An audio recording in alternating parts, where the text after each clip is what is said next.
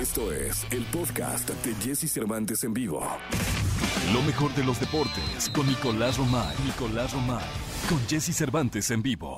Señoras señores, es 29 de abril del año 2021. Nos acompaña como de lunes a viernes el querido Nicolás Romay Pinal, el niño maravilla. Mi querido niño, el mundo del deporte asoma la cabeza. ¿Cómo estás? Bien, Jesús, me da gusto saludarte. Buenos días para ti, para toda la gente. Ayer tuvimos ya el segundo partido de las semifinales de la Champions League y vaya remontada del Manchester City. Empezó perdiendo contra el Paris Saint-Germain y el equipo de Guardiola termina ganando 2 por 1. Resultadazo, Jesús, por los dos goles de visitante. ¿eh? No sé si como para decir que ya está en la final el Manchester City, pero sí un paso gigantesco, ¿eh? Oye, ¿estás de acuerdo que Pep Guardiola es uno de los personajes más importantes del fútbol contemporáneo? Sí, sin duda alguna. Lo que ha hecho Pep Guardiola, primero con el Barcelona, evidentemente, en donde cuando agarra al equipo, todos dudaban de Pep Guardiola. Venía, ¿te acuerdas? Venía de jugar en Dorados de Sinaloa. Agarra al Barcelona y le cambia el rostro, gana el sextete, Champions, Liga, todo. Después va al Bayern Múnich, consigue ligas, pero no gana la Champions League. Y lo que le dolió un poco es que en cuanto se fue del Bayern Múnich, el Bayern ganó la Champions. Y ahora la gran encomienda que tiene con el Manchester City es ganar la Champions League. O sea, la liga ya tiene un dominio pleno en Inglaterra, pero la Champions League es la asignatura pendiente, Jesús. Mira, yo creo que se le va a dar. Tarde o temprano se le va a dar. Pep es, es,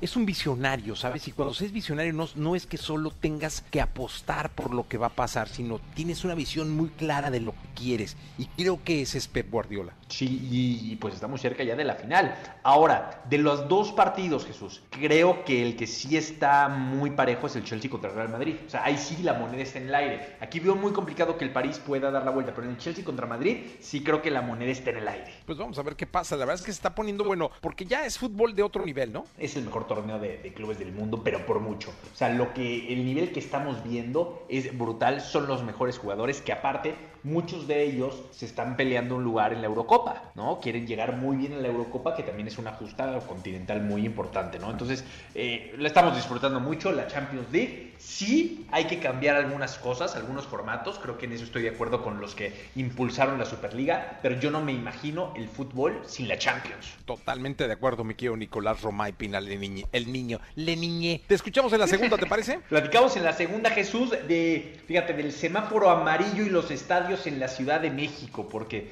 parece que pronto tendremos noticias. Ya está, vamos. Escucha a Jesse Cervantes de lunes a viernes de 6 a 10 de la mañana por Exa FM.